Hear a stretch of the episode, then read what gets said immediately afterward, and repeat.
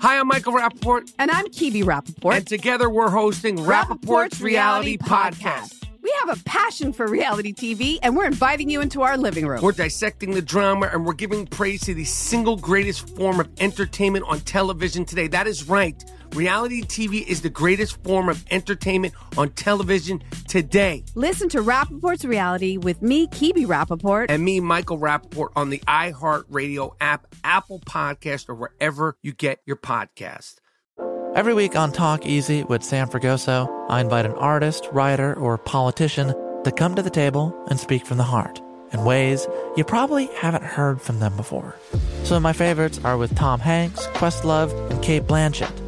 In recent weeks, I had talked to actor Dan Levy, director Ava DuVernay, and the editor of The New Yorker, David Remnick. You can listen to Talk Easy on the iHeartRadio app, Apple Podcasts, or wherever you get your podcasts. Hey, I'm Jay Shetty, and I'm the host of On Purpose. This week, I talked to Tiffany Haddish in a hilarious, deep, thoughtful interview where we dive into family trauma, grief, sobriety, love, and dating. I got a big heart and I'm very forgiving, but like don't abuse it. It's been abused enough. Listen to On Purpose with Jay Shetty on the iHeartRadio app, Apple Podcast, or wherever you get your podcasts. Trust me, you won't want to miss this one. Go behind the wheel, under the hood, and beyond with car stuff from howstuffworks.com. Previously on car stuff. Ah, it's the old lost open again. Haven't heard that for a while. Yeah, yeah, we uh, we have used that trick a time or two when we do a two-parter, right? But uh, don't worry, guys. We're not going to spend an entire episode recapping what happened last episode. No, no, no, no. In fact, uh, you can just easily go back and uh, and find that episode, and listen to it. It's not all that long.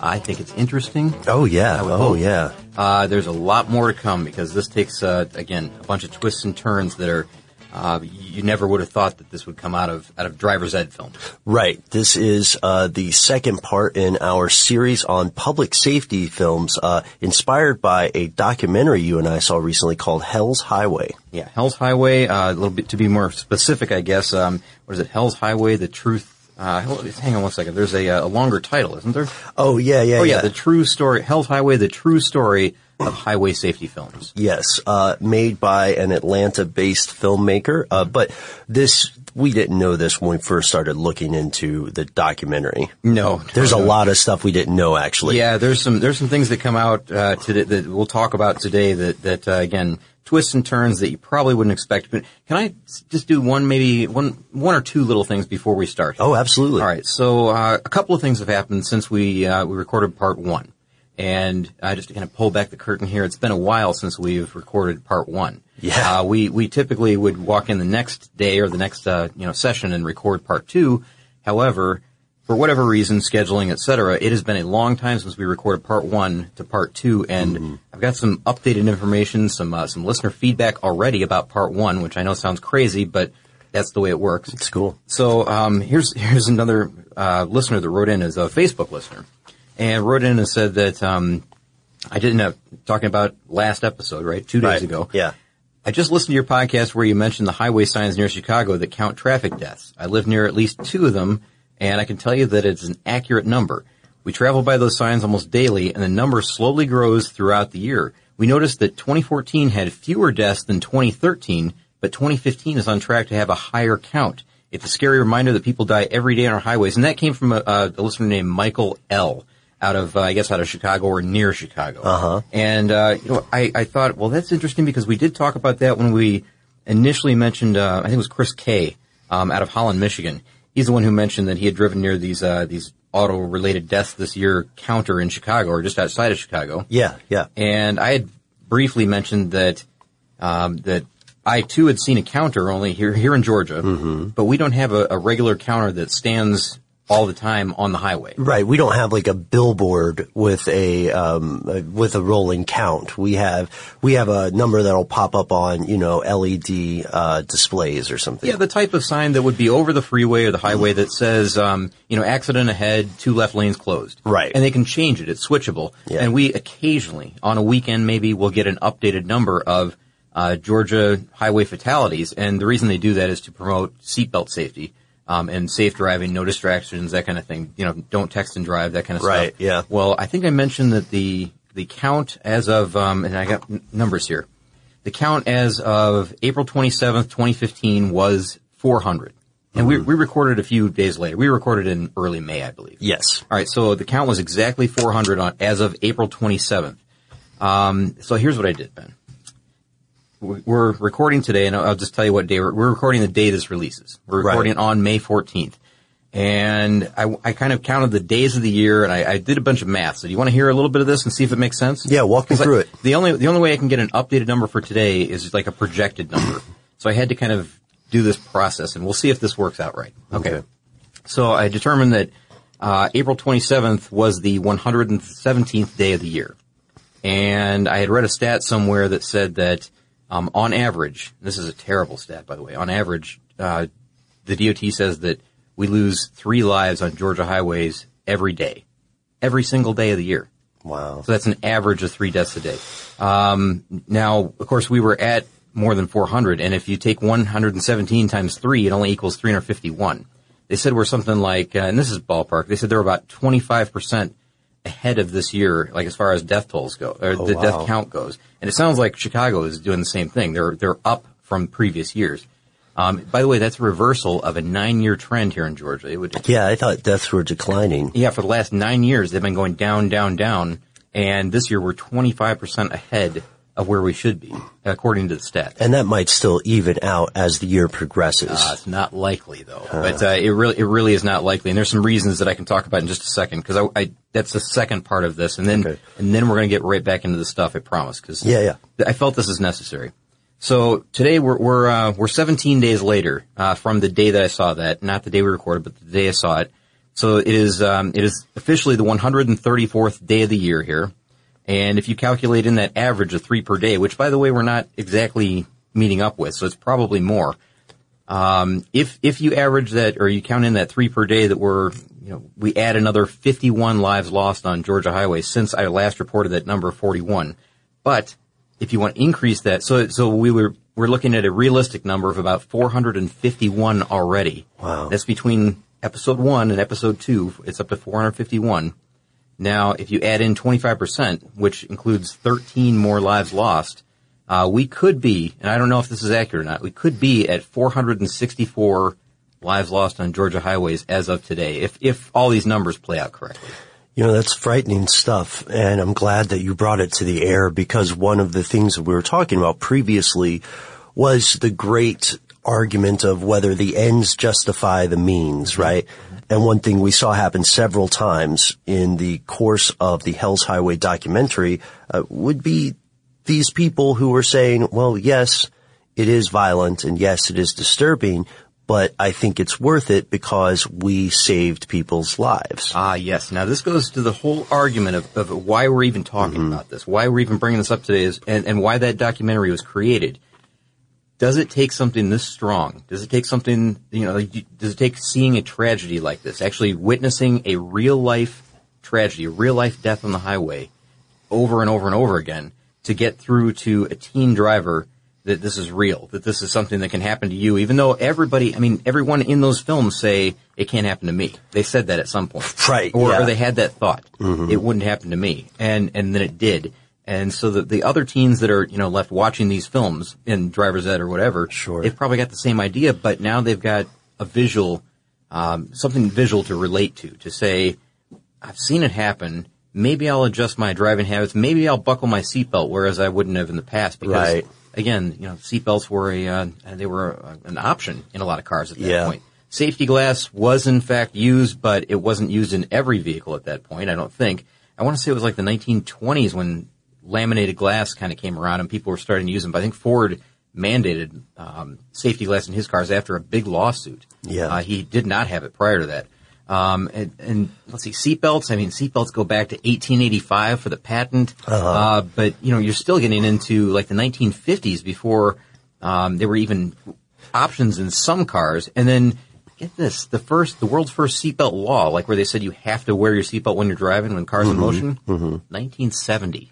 It wasn't until 1970, and And okay, And let's keep in mind too, not all seatbelts are created equal because that thing invented in the late 1800s is more like a lap belt than the three point harness that we have now. Yeah, yeah. The uh, the three point harness. I want to say that was in uh, 1955 was when it was developed or patented. Nils Bohlin, no relation. Really? Uh, yeah, the name is spelled differently. Uh, sadly, we are not related. I, I would love to be related to uh, Nils Bohlin because his invention or his patent of the uh, of the seatbelt is estimated to have saved over a billion lives. Wow, amazing! And you would be a trust fund baby right now. I totally would. Yeah, Yeah, are you right. kidding?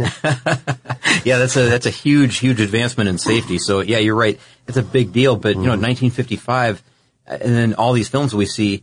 I mean, the lap belts are still optional equipment in some cars. right. The three po- point belt wasn't going to be seen in production vehicles for some time. Mm-hmm. Um, you know, they, they just didn't. It's slow to adopt and slow to uh, slow to catch on. So there's stuff out there right now that you know we're slow to adopt even. Sure. Yeah, there, there were no crumple zones, for instance. Yeah, I mean, and we're already looking at things like, you know, passenger, I mean, not passenger, pedestrian airbags and, um, Yeah. you know, crazy stuff that, you know, they had no thought of in 1955. But anyways, I'm getting way off track already. We've got a couple of other quick things I'd like to mention. That, that does bring about though one thought, and I have a question for you before I get back to the DOT Okay. stuff and then into the films. Right. Man, sorry, Ben. Getting into, into a lot of stuff here. Are you But, kidding? um, this is interesting. so when I when I hear you know these seatbelt numbers and we're talking about seatbelts, does this remind you of any uh, maybe relatives and without naming names? Okay. Any relatives that you may have had in the past? Because you and I grew up. Eh, I was a little earlier than you, but not much. Yeah. And um, there were some relatives that just refused to wear seatbelts. Oh. Even, though- even when they were mandatory, even when it was a law, and of course they were installed in the car. Right. Yeah. Any- anybody? I had a few. Uh, just just one or two that I specifically recall not bothering with it. One, and again, we'll I'll, I'll play by the rules here and not name names in case anybody in my family is listening. Uh, one one of my relatives had the best reason ever. Uh, he he was elderly, and he said, "Well, you know, I'm at that point now where I, I've lived." That was his, that was his boy. answer. oh boy, so he's got the. Uh, it's been a good run. Uh, yeah, he, he very yeah. much did. But man, he was uh, the the boat that he was driving was, was you know gigantic. I, I don't know how he pulled it off. Uh, he also drove like a madman.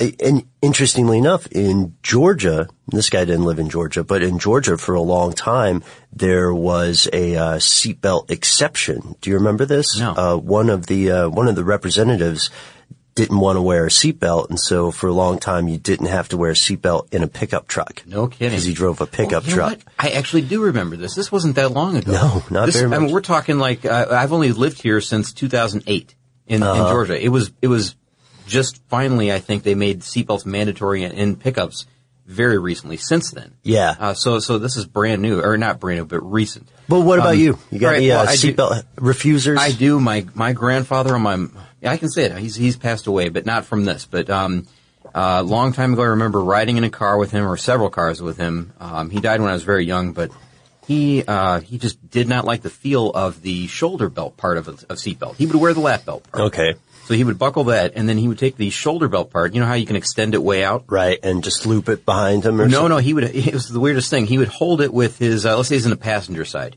He would take his right hand, extend it all the way out towards the dash, and and hold it out at arm's length away from his body, and then he would ride like that. Why? I don't know, but he would wear that lap belt like that. You know, he that was important, but he didn't like the feel of it across his chest and his shoulder.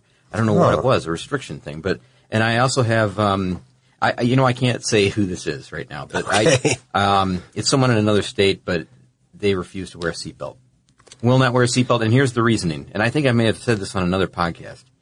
The reasoning is that he heard one or two stories where the person in a, a really horrific crash survived due to the fact that they were thrown from the vehicle. That they didn't stay in the vehicle.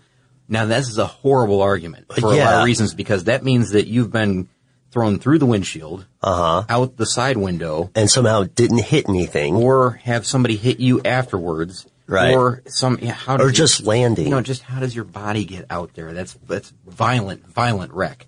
Right. And today's vehicles, I mean, you can make this argument all day long. They're, they have so many other things going for them, air, airbags and the safety structures that are built around, and you know, all the um, uh, the pretensioners and the seatbelts and all that. Sure. It's so it's, it's far safer to be in the vehicle during the accident than it is to be thrown free from the vehicle. There's I know there's that one in a, a billion chance that that's the one that survives, but typically if you're thrown out, Yeah. you're dead. And that's such a selection bias too. It's uh, it's such a common trait of a lot of people, myself included, to look for things that already confirm our pre-existing belief, right? Yeah, yeah. It's in your it's in your corner. Right. Yeah. Yeah. right. So that one time somebody survives out of the hundreds, uh, hundreds of times people have been launched through windshields. I don't think that's a decent argument. It is not a decent argument. I'll tell you. And, and the ones that we're going to talk about in just a minute, because I've got one more little bit. I'm Yeah, sorry. yeah. And it Oh, all ties, apologize, It yeah. all ties together with the seatbelts thing. Um, the, the, the, ones that we see in these films, uh, a, a common factor among all of them, not, not every single one, but most of them is that they weren't belted in. E- even in the 1950s, 1960s, the lap belts, you know, they didn't have the airbags. They had, you know, pointy things that were that were on the dash that were facing them. Um, you know, that kind of stuff that w- was just um, it was a far different era as far as car design goes and, and the thought process behind what happens during the accident. Well, there were also some urban legends too that wearing a seatbelt would raise your chances of decapitation, for instance. Yeah, and you know that kind of stuff played into people's consciousness, and they and they they maybe didn't choose to do that, and it was relatively new. Some people had started driving without lap belts available, even, Uh-huh. or they got in a car that didn't, you know, that uh, you know, like younger teens maybe got in a car that their dad owned that didn't have one, but then they got a new car later and it did have one, and they weren't accustomed to putting it on, and they didn't have to. It wasn't a rule, it wasn't a law.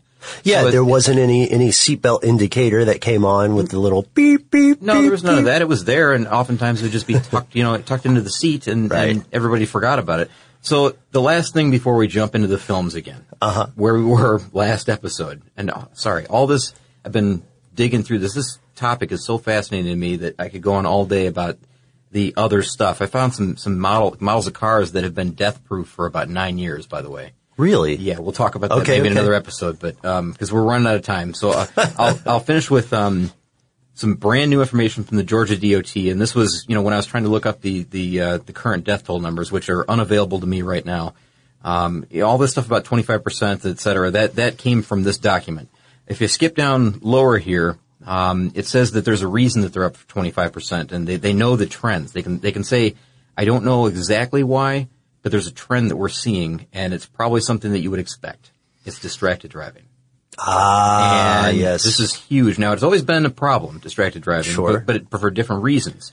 You know, like maybe having a cheeseburger when you're behind the wheel, or maybe Right. uh, talking to the kids in the back seat with a roughhousing or whatever, stuff like that. But now uh, the the widespread use of phones in cars, which some studies argue is uh, similar to driving under the influence of alcohol or a drug, uh, that I, that's got to be what's boosting the trend. Sure, it delays your reaction time. So they say that um, now here's this is um, uh, a guy named Captain Alan Marlowe uh, with the Georgia State Patrol, and he says that our big three ones, meaning the traditional top three killers on our highways, our our original big three um, have historically been impaired driving, whether it's alcohol or drugs. The second is occupant protection, meaning child safety seats and seat belts. That's a big one. So Oh, yeah. seat belts again. Uh-huh. And the third is speed. It's always been there. Now, now we're starting to see distracted driving emerge as a new contributor to this overall death toll.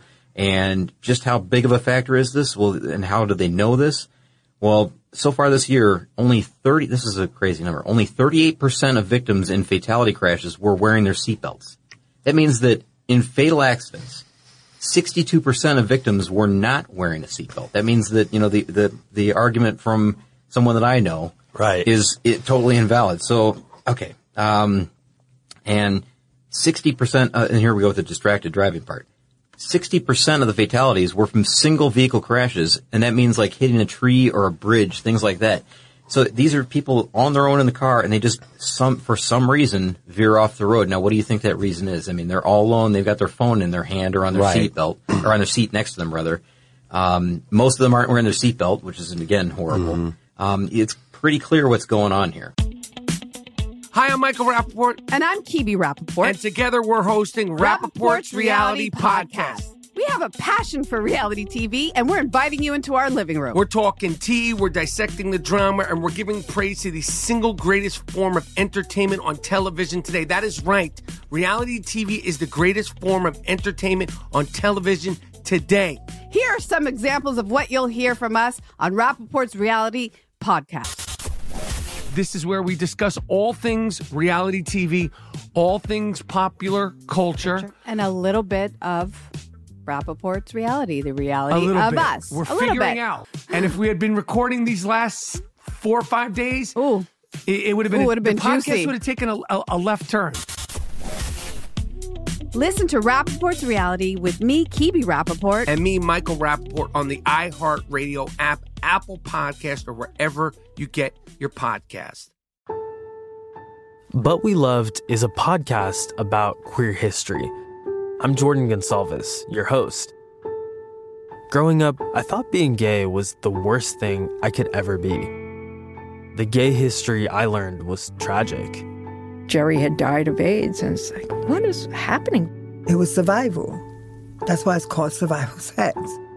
But as I interviewed queer elders, I realized there was another history that I had never been taught a history of courage and perseverance.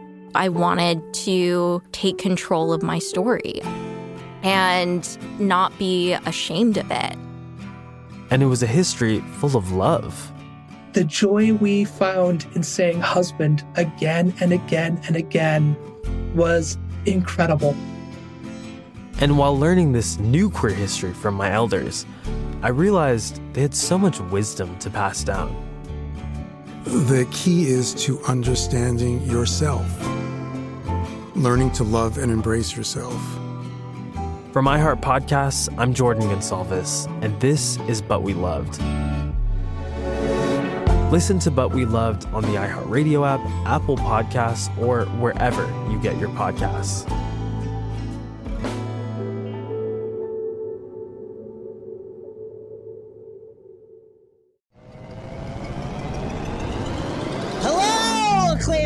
Writer and notorious Scott Summers hater, Rosie Knight. Well, hello, Emmy winning podcaster and totally unbiased Targaryen royal supporter, Jason Concepcion. Rosie, somehow the X Ray Vision podcast has returned. It feels so good. It does! And like always, we'll be here every week covering the wide world of TV, movies, comics, and geek culture. That's right. We'll be talking about Batman, heroes of that stature, and of course, we'll be inviting our friends in the industry to come geek out with us and share stories. We'll hear from TV writers, from actors, comics creators, pop culture critics, and more. Nothing is off the table because geek culture is pop culture. And we can't wait to share our love of it all with you every single week. Listen to X Ray Vision on the iHeartRadio app, Apple Podcasts, or wherever you get your podcasts. Let me let me point something out too. This is a little bit of a tangent, uh, but then then we'll uh, get to get to the film because that statistic is fascinating. I've been I've been thinking about stuff like this a lot, Scott.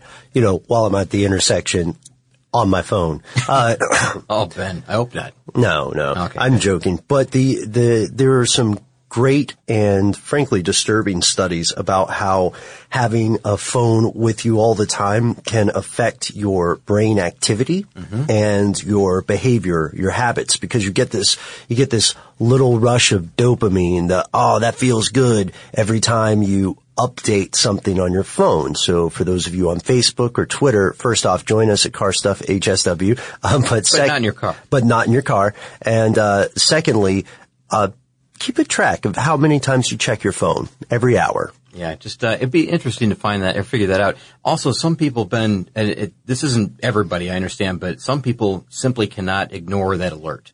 When they hear the buzz, they hear the little tone. Right. They they they feel compelled. They have to pick it up and see what's going on. And I'm not one of those people. I can I can have it in my pocket and feel it buzz or whatever, and I won't look at it until I get home. Even if it's 45, if I know it's going to be 45 minutes later, I still won't even peek at it. Yeah, you're the opposite of a lot of people. No, I think I think there's a, a good number of people out there that still can, that still that still are like that. Others, I know that like if it's on the table across the room, they have to run over to see what that see what is happening or what's going on.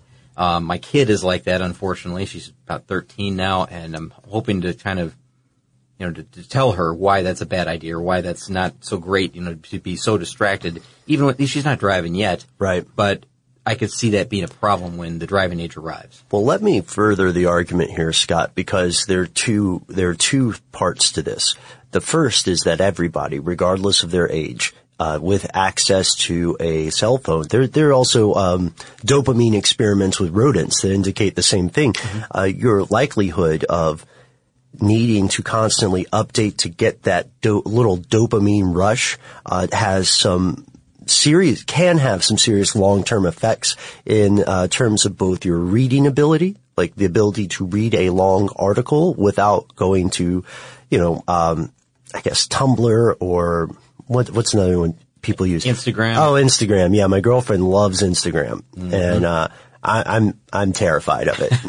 I don't like I don't like Yeah. the idea. So my kid's an addict, is what you're saying. Uh, well, I'm saying that you're, uh, there's not just, not just your kid, but any, anybody, um, and to a degree, you and I and our coworkers as well, uh, once we teach our brains to expect that little shot of dopamine all the time, then there is something kind of like addiction. I wouldn't go so far as to call it that because I'm not an expert, but there's a, a habituation. So here's the second part. And this is why this kind of is a segue for us with the film because you and I have talked before about the driving age, which is controversial. And here in the U.S., it goes state by state. In some areas, you can have uh, a license at a much younger age because frankly, you need it to work on a farm, right? Or you need it to transport something between very long distances. So what, what we have found, we being scientists, who probably, I shouldn't include myself in the number, but what, what experts have found is that the teenage brain is still developing. You are not, you don't hop in a car and become a, a grown woman or a grown man when you're 15, 16.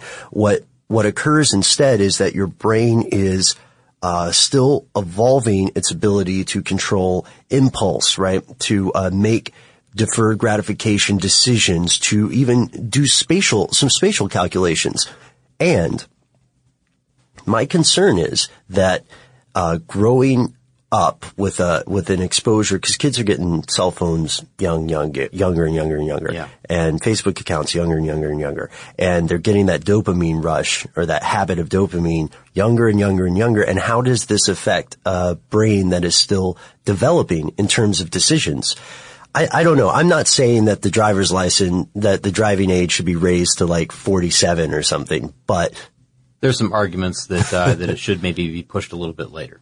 Yeah, there there are some compelling arguments that it should be, and and one of the things that we see is despite all the all the massive uh, safety precautions and regulations uh, that. i- Innovations really that the manufacturers and advocacy groups and Uncle Sam have put on the road, uh, we're still seeing a rise in deaths because now none, none of these safety regulations so far will solve the problem of somebody playing on their phone while they're going 70 miles an hour down the interstate. That's true. Okay, and now we're talking about a world where uh, we have airbags, we have uh, side impact beams in Sure, doors. yeah. Um, we have, uh, of course, laminated safety glass. We have. Uh, we have c- crash collision yeah, we have, predictors. we have seats that uh, you know that react in a way, to whether you're hitting the front or in the Mm-hmm. rear, they react so that they minimize spinal cord damage. Uh, we've got a lot of uh, so many safety innovations, but let's go back to 1959. Yes, where really none of that was was involved. I mean, we were. I've said it a few times in the other podcast, I remember, but um, the- steering column, the steering column was Oh, like yeah. a spear. And it really was. And it, it Stake through the chest. wasn't collapsible, so you could hit in the front end, and that steering column was coming right at your chest. And not only that, but I mean, the dashboards were, were they were solid metal with lots of uh, you know gauges and instruments, Right, and stylish dials and- clocks. yeah, metal uh, that protruded out that was uh, pointing towards the driver and passenger. Combine that with seatbelts that were either non-existent or there but optional, and oftentimes even in the optional vehicles that, that were equipped, not used. Um, not every time, but but most of the time. Um, you had people that just uh, you know they, they frankly they had never seen anything like they hadn't seen these horrific accidents before unless they had you know happened to cross one or they knew somebody that was you know involved in something like that but they didn't really they didn't really see it. Now we see a lot of things on television today. We see a lot of you know whether it's real or, or it's dramatized you know that right. um you know there's uh, everybody's got a cell phone. Uh, so they snap photos of every accident that you know they where they pass by. Rubberneckers you know they they Yeah. might grab a quick video. Um, and that stuff makes itself on, it makes itself available online. Uh, you know, the, the person who, who took it uploads it Sure, immediately. and- yeah, and then, you know, maybe it'll get pulled down, maybe it won't, maybe it'll live around for a while or hang around for a while. Mm-hmm. Uh, but we see some horrific things. Back in the 1950s, 1960s, it was, um, you just didn't see that. There wasn't the internet. There wasn't a place to go and see something like that. It was like a, it was like a horror show. Yeah. I mean, it really was. These films were like, uh, like scary movies, but, but more than they'd ever seen. Cause, you know, I don't know what films I can compare this to, but I mean, they were, they were watching films like, uh, you know, the, the swamp thing and stuff Right, like that. Creature you know, from the Black Lagoon. Yeah, and I, I know I've got the titles wrong. I'm just making stuff up right now. But, but, but they were, they were, they were scary film, like the blob or whatever. but Yeah, They were like that. They weren't like the, uh, the, uh, the blood and gore, uh, films that we see today. Uh, yeah, they weren't like uh, Texas Chainsaw Massacre Yeah, it's or like Faces of Death. Hostel or something like that. It was just over the top, you know, Right. gore, blood and gore. You didn't see that kind of thing back then. So these films, for a lot of kids, were just so shocking, so stark, such a uh, an incredible reality um, uh, for them to to take in all at one time in a classroom situation with their friends all around them. Right. And they really weren't expecting it. I mean, initially they weren't expecting it. So the first one that we had, and the one we left off on, was Signal 30. Yeah, Signal And- 30. Yeah, and this was uh, again the radio traffic code uh, for at least for the Ohio State Highway Patrol. Um, it was the radio code for a traffic fatality, Mm-hmm. and this was the first film that was made by the Highway Traffic Sa- or what I'm thinking of. Dan. Uh, by the uh, Highway- Highway Safety Foundation. Highway Safety Foundation, yeah, because they they do change names a couple times. Right. It goes from uh, Highway Safety Foundation to the Highway Safety Films Inc. And then uh, later, I think, well, I think it stayed the same name later, but much much less uh, less production coming out of that. Right. Uh, Signal 30, this was in 1959. Mm-hmm. Um, and so they were still the Highway Safety Foundation.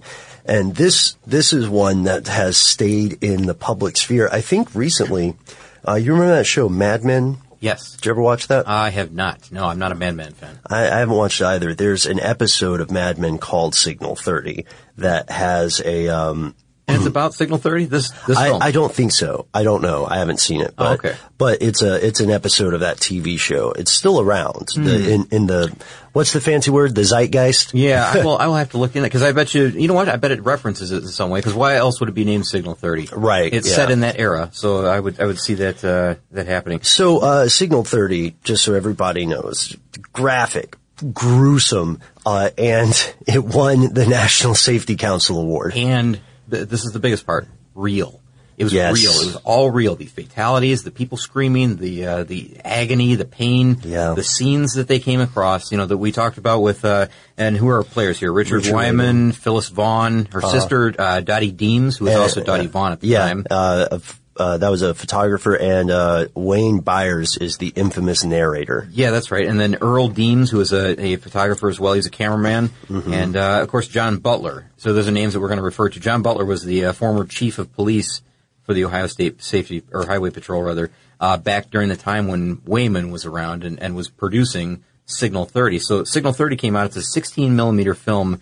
And it was unlike anything driver's ed students had ever seen before. Yeah. Unlike anything the Highway State Patrol had ever seen before. It was, it was groundbreaking, really. Right, and it. It it kind of. Um, I think we might have mentioned this in the earlier earlier podcast, Scott. But there was precedent for this kind of scare 'em straight film, Mm-hmm. and it borrowed a lot from uh, military films for young GIs going out in the field. Yeah, and industrial films. Yes. Uh, for um, accident prevention, because Right. the uh, insurance companies and uh, who else? I think it was mostly insurance companies were were trying to save lives on the job because it cost them. That's why. Right, and here's here's just an example of the narration. Uh, because we're an audio podcast, of course, we're not going to show you clips of the film, but you can find them readily available online. Uh, be warned, though, don't eat before you do it. Uh, I've got one of the lines here. Okay. You want to hear it? Mm-hmm. Now comes the nauseating task of removing the shattered hulk of a life that had been lived so little. Li- Lines like that, the entire narration is that way. Yeah, and very uh, very dry, very uh, very monotone. Um, without any kind of emotion at all. I mean, that was Yeah. that was the thing with these things is that it had a very creepy feel to them. They all did. You know, The someone- music, yeah, everything. someone told me, uh, who who was I watching this with? One of my one of my friends. I kind of tricked them into into doing some research with me. Really? Yeah, we were hanging out, and it's like, oh, you got to see this. Yeah. And he, I don't, I still think he's probably not cool about it because it was very graphic. But he's he thought it was an episode of stuff they don't want you to know. yeah, you could uh, you could definitely shock some friends with this. Now, one thing, you know what? I think we should mention the uh, the ambulance thing right now. Because Oh, yes, this yeah. Is, this is an important part of this. And I was I was I'll tell you, I, I've watched uh, some of these films. I've watched some, not all of them. I've watched some of them. I think uh, Highway Safety Films produced something like 14 films, not all about traffic safety, but most of them. Right. Um, there were copycats, so there's a lot of films out there. and the ambulance thing is one of the first things we wanted to get to in this. Yeah, this is this is amazing. Now, thinking back, how many years now? We're talking almost sixty years ago, right? Is that right? I mean, yeah, sixty, almost sixty yeah, years. almost okay, 60. so almost sixty at this point. You've got to realize that the ambulance drivers were not EMTs like they are today. Uh, the, the, it's not the same idea. The whole the whole process is completely different. The the EMT thing, I mean, I don't know if you can call it that, but the EMT program even didn't come about until like the early 1970s. So the people that ran the ambulances were the people that also ran the funeral parlor and home. They, it was, Right. The ambulance was the hearse. The hearse was the ambulance. Mhm. One and the same.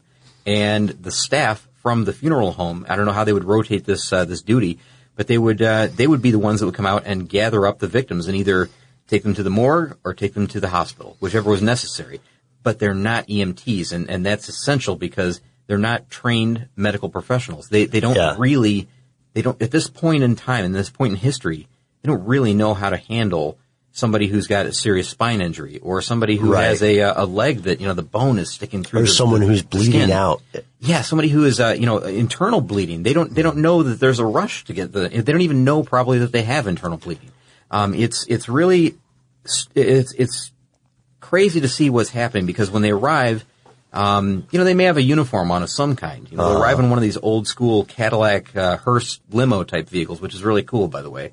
They look really neat. They do. But then when they get out and they and they handle the victims, it's it's as if uh, okay, so someone's laying on the ground with a with a sore back and neck, you know, from this terrible injury, they're bleeding.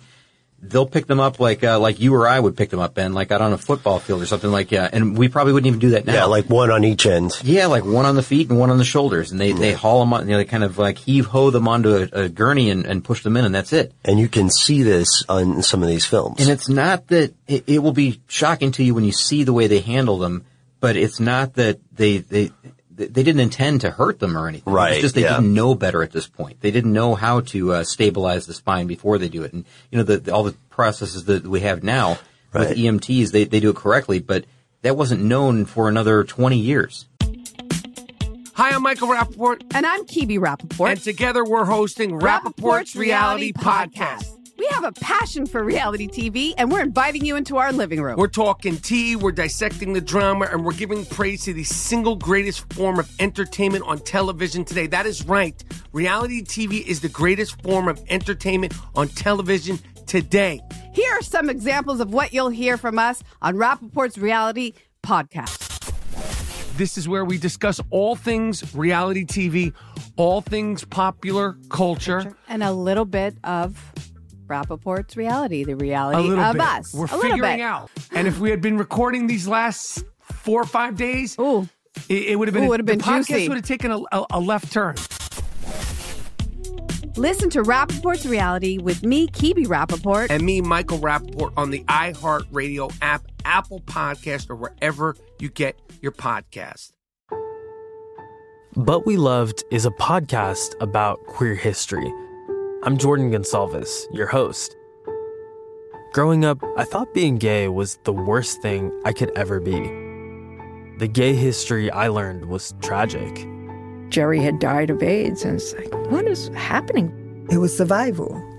That's why it's called survival sex. But as I interviewed queer elders, I realized there was another history that I had never been taught a history of courage and perseverance. I wanted to take control of my story and not be ashamed of it. And it was a history full of love. The joy we found in saying husband again and again and again was incredible. And while learning this new queer history from my elders, I realized they had so much wisdom to pass down. The key is to understanding yourself, learning to love and embrace yourself. From iHeart Podcasts, I'm Jordan Gonsalves, and this is But We Loved. Listen to But We Loved on the iHeartRadio app, Apple Podcasts, or wherever you get your podcasts.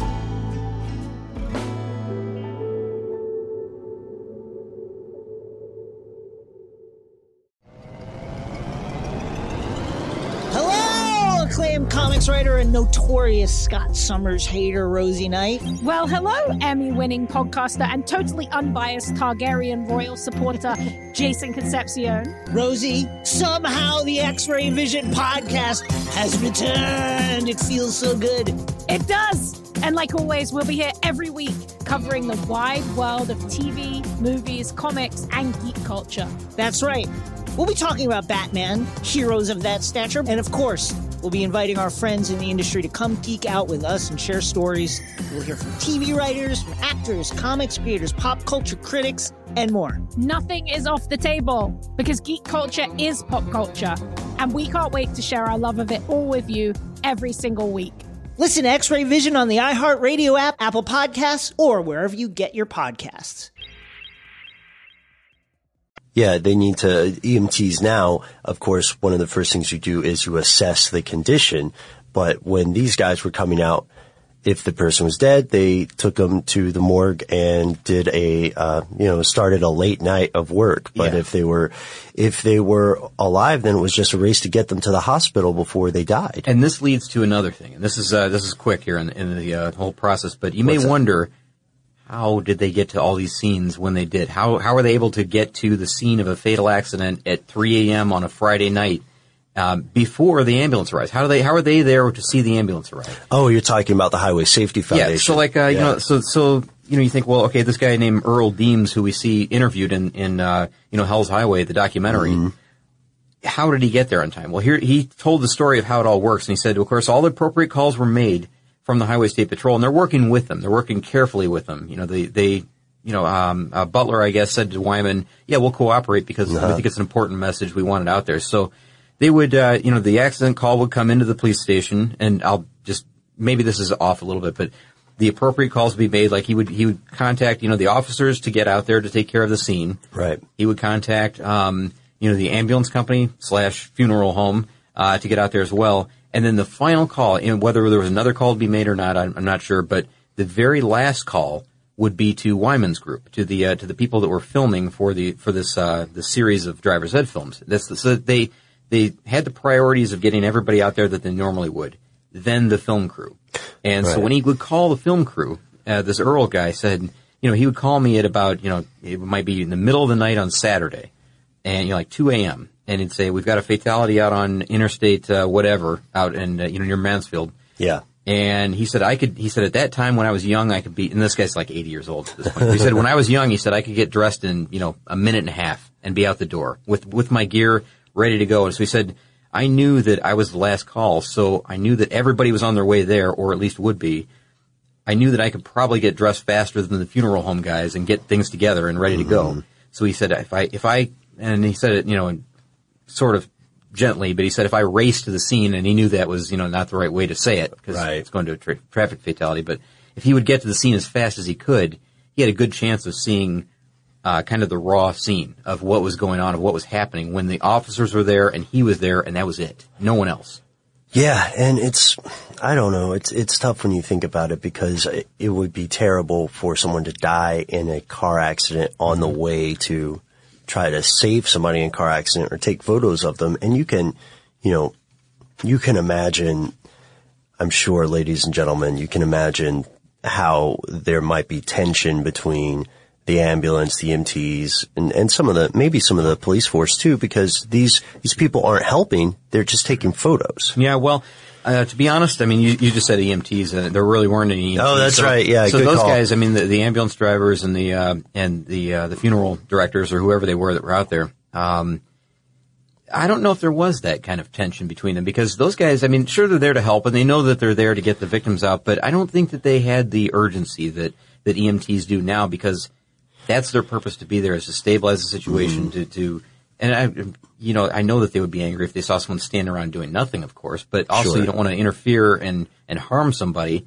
Back then it was a little different. I mean, it was like, um, maybe the film crew knew more about securing an accident victim or, or stabilizing an accident, accident victim than the, than the funeral home guys did because they saw it over and over and over again. That's a good point. Maybe even more than, you know, one individual group had been out to a scene before. I, I don't know. I'm- Well, there's also one different thing I'm spitballing all this. I don't. I don't really know. Uh, I've got one different thing that we definitely should say, which is that uh, of the highway safety photographers, uh, Dick Wayman himself would just hang out at the police station, possibly because that was the best way to get the first call. Yeah, because then he he without any conscience could call his guy and Yeah. say, "Get out there right now," and Yeah. he's making that same call, that phone call at the same time as they're calling for police backup and for the Mm-hmm. ambulance. So.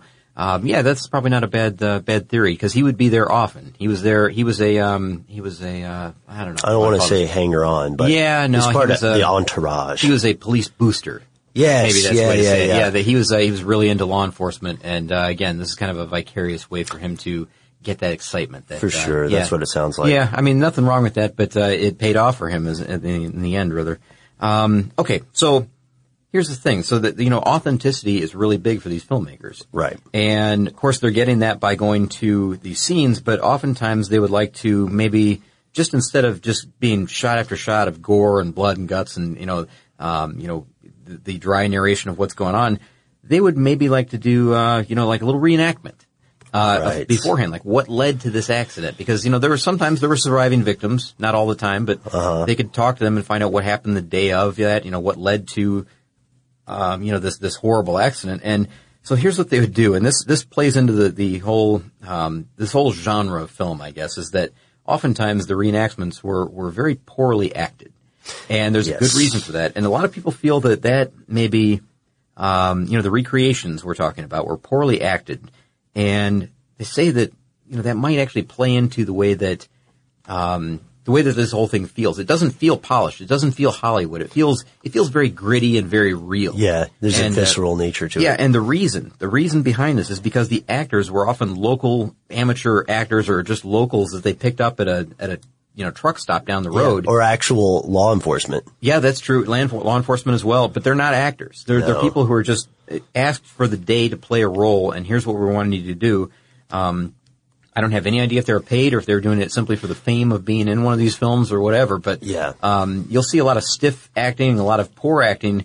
But again, people think that that kind of uh, plays into this uh, this this um, very amateurish feel, which gives it even another level of kind of creepiness. To it. Yeah. I don't know. It's, it, It's, again, it's it's definitely another level of creepiness. yeah, it's, it is. It's just gritty. It's real. It's raw, and that's, and that's the way the whole thing feels from start to finish. and it offsets the actual footage of the accidents Mhm. and the deaths. And uh, as Earl Deem said, you know, he said when we were shooting those reenactments, we were having a lot of fun because you know we're we're dealing with people that you know are kind of excited about being in front of the camera. You know, Right. we're we're having a good day out, you know, on the highways or whatever, just taping whatever we're doing. It's it's you know it's it's fun to go on a video shoot or film shoot, right? Sure. And he said oftentimes we got to crash a car. You know, like a, they would A they fake would- crash, They would yeah. buy another car that looks similar to the one that was in the accident. and They would get to crash that car, and he said that was a lot of fun, of course. But when they were filming the real stuff, that was that was horrific. That was uh, that was in no way fun. We didn't enjoy that at all.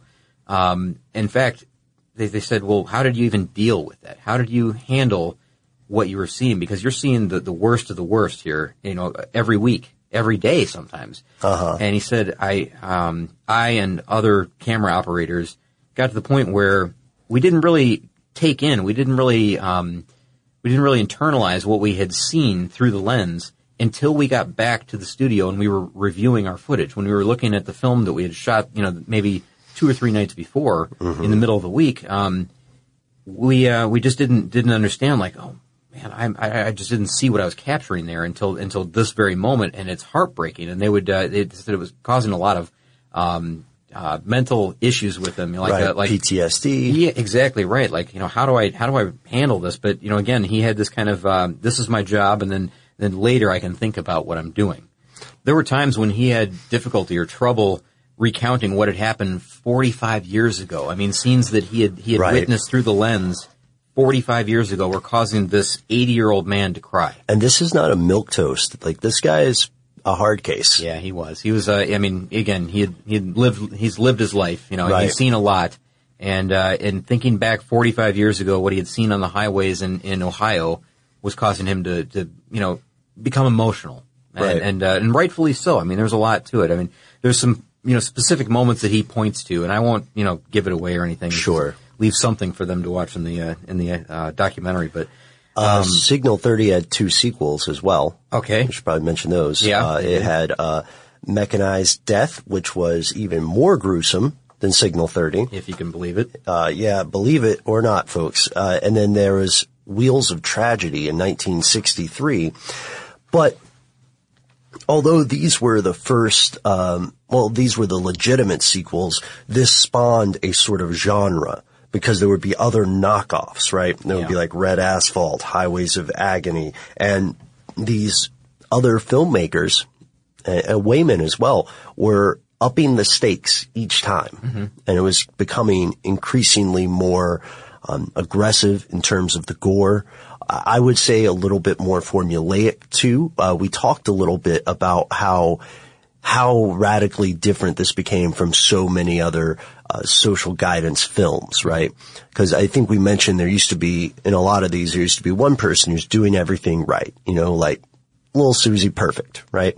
And then there's uh, Sammy terrible. I don't know. I'm Yeah. not. I'm Johnny Do and Johnny Don't. perfect. Johnny do and Johnny don't. Uh, but there is no Johnny do in these. There is at best a police officer warning you of the consequences and you kind of are just waiting for the blood and the accident to occur Yeah. whenever you start these films. And, and I imagine you know, Scott, look, some of my friends right now are in their, you know, in their mid to late thirties or something and are still terrified of seeing blood. They, like, they are terrified of seeing blood. One of them told me it's because she saw, uh, films like this when she was really young. No kidding. Yeah. Yeah. The the thing is, like, uh, you know, some of the, the, the kids that you'd be talking about, they saw some of the uh, the films that were probably produced in the seventies, eighties, Ah, maybe yes. even the nineties. Which means there's a big, big difference, right? That's right. In the nineteen seventies, uh, a big change comes about. So, you know, these started in about 1959. That was Signal 30. Uh-huh. It went all through the 1960s, and then in the 1970s, things got a little bit different. They uh, they, they softened up a bit, I guess, on the uh, on the idea behind um, you know these uh, these intense classroom movies for driver's ed. And here's the uh, the, the at least the explanation from the documentary is that there was a, a heavy feminist influence in the classroom in the 1970s. Now, I know that some people are going to say that's probably not the not the case or whatever, but and I'd love to talk to the uh, you know our stuff mom never told you. Oh, yeah. uh, Kristen and Caroline? Yeah, Kristen and Caroline, and see what they think about this, and maybe we'll we'll talk about this at some point with them Sure. out in the office. But um, they said that it was kind of a move away from this uh, this male violence. Um, um, culture, I guess, that uh, Mhm. that had kind of been been prevalent up until this point. They said we need to maybe think about the kids' feelings a little bit more. We need to say that you know see that these things for what they are, and they're vulgar, and they're uh, they're even abusive to kids. Is what they said. Right. And do they save lives too was one of the questions. Yeah, well, sure. That's always the question. That's been the question all along: is do they save lives? Do they really work?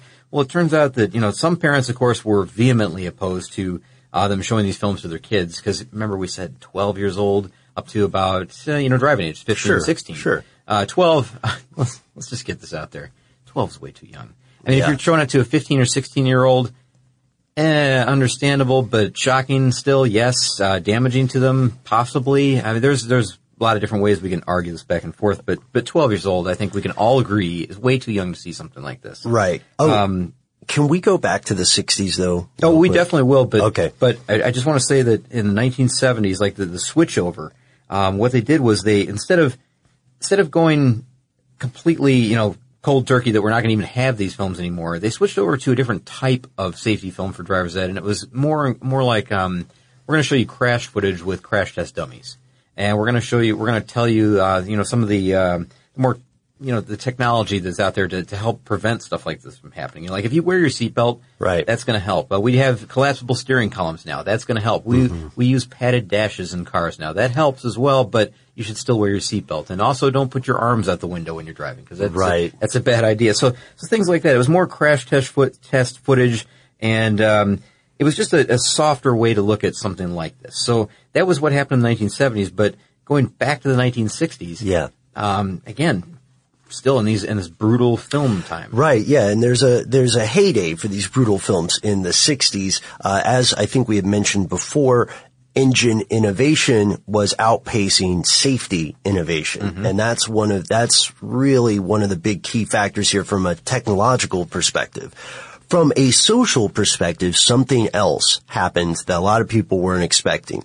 In 1965, a guy some of you may remember named Ralph Nader, uh, who we've mentioned before on this podcast. Sure. Uh, he, you know, he was doing a lot of uh, consumer advocacy type stuff, and he published a book called "Unsafe at Any Speed," which has also made an appearance on our show, right? Yes. Uh, and there was an entire uh, chapter here on the Chevy Corvair, which he called a one-car accident, uh, and Nader was Nader was alleging that U.S. automakers were, I guess, trying to pinch a penny or save a buck by skimping on safety stuff, but this this really caught a lot of interest, and he and he created this book in part because of this.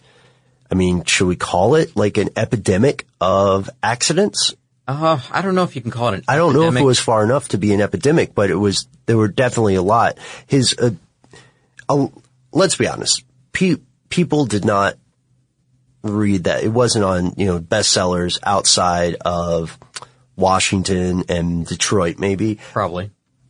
But I think these films and the book and then the congressional hearings that happened afterwards were all related. Sure, and they all raise public awareness. I mean, it becomes it becomes front page news. Right. And yeah. that, and that's the thing is that you know it, it pushes that agenda even even further into people's lives, so that more people see it, and more people are talking about it with friends, Mhm. and then more people see it, and it just snowballs from that point. Right, and it went to it. It went all the way up to Congress, as we said, and Dick Wayman was one of the people lobbying Congress for these safety innovations. So I think it's very easy for maybe the casual observer to just say, "Well, this Dick Wayman guy or Richard Wayman guy is a creep who likes taking photographs of violent things." Yeah. But that's not all he did. You No, know, he no. did try to become an advocate. Yeah, in fact, yeah, he, he again he lobbied for uh, seatbelt usage and, and Mhm. other safety features, and as uh, I think John Butler will point that out later in the uh, in the documentary. Yes. but, but the the thing about these these films is that you know they were they were real they were real they were true they were they were you know honest to goodness this is what happens when you don't wear your seatbelt this is what happens when you drink and drive um, they were very honest about what happens and, they, and it's like a stark reality that they put out in front of the teens that were just about to get behind the wheel of the car of the car for the first time or maybe had just started driving and when they see it like that, you know, they, I mean, the kid, the kids, it, they have to take notice. They have to realize, like, well, this could happen to me. Yeah. So some people I know would, it probably did change a few teen driving habits, I would think. At least it made them think, and, and like these guys said, even if it worked for a month, if it kept a kid wearing a seatbelt for one month, it probably saved their life at some point. Um, and I don't know if you can just give it a blanket statement like that or not, Right. but, but again, he was never really trying to, like, you know, trying to, um, just do it for the sake of, you know, like I'm gonna, I'm gonna scare the hell out of these kids with these films. You know, it wasn't like that. He wasn't doing it in a mean way. He wasn't doing it in a way to, um, uh, uh, I don't know, is salacious the right term to use in this? Like he wasn't Yeah. trying to be, um, over the top just to be over the top to get notoriety for himself. Right. His, his, when I say these were true and honest films, he really did want people to be safer behind the wheel. And I think he had a, he had a strong interest in, in keeping teens safe. And this was his way about, you know, going about it. Yes, Richard Wayman is a complex and I believe well-intentioned figure. Uh, and the Highway Safety Foundation, again, the big question that we are grappling with and, and you may be grappling with too, especially if you had to sit through these movies when you were 12, uh, is, is the following. Did these save lives? Does the end justify the means? Because this topic, uh, this topic is so fascinating that we are going to continue in a third episode, which we rarely do. We have done this one other time, and that was with Preston Tucker. Yes. Uh, so this is this is a rare moment in car stuff history. We're gonna have to take it to episode three because although we've talked about the um, we've talked about the origin and the society and the growth of this, the Highway Safety Foundation was far from perfect. Yeah, yeah. There's a lot of dirty little secrets in the past, and and the thing is, some of those dirty little secrets weren't really dirty little secrets. I mean, there's there's scandal where there shouldn't have been scandal, and then, of course there is some scandal that you know was truly scandal. But um, yeah, it's uh, there's some other twists and turns that we have. There's no way we can get to them today unless we make it this a two hour podcast. So, um, man, we we again we rarely do this, but uh, we do have to come back for part three. So if you would like to hear some of the dirty laundry, the secret skeletons in the closet of the Highway Safety Foundation and the alleged skeletons in the closet, uh, then join us in our next and final episode in our series on public safety films. In the meantime, write to us. Let us know what you think. We've been getting some fantastic listener mail about this. Uh, we might read some on the air when we come back. Uh, you can find us on Facebook. You can find us on Twitter. You can email us directly. We are car stuff at howstuffworks.com. For more on this and thousands of other topics, visit howstuffworks.com. Let us know what you think. Send an email to podcast at howstuffworks.com.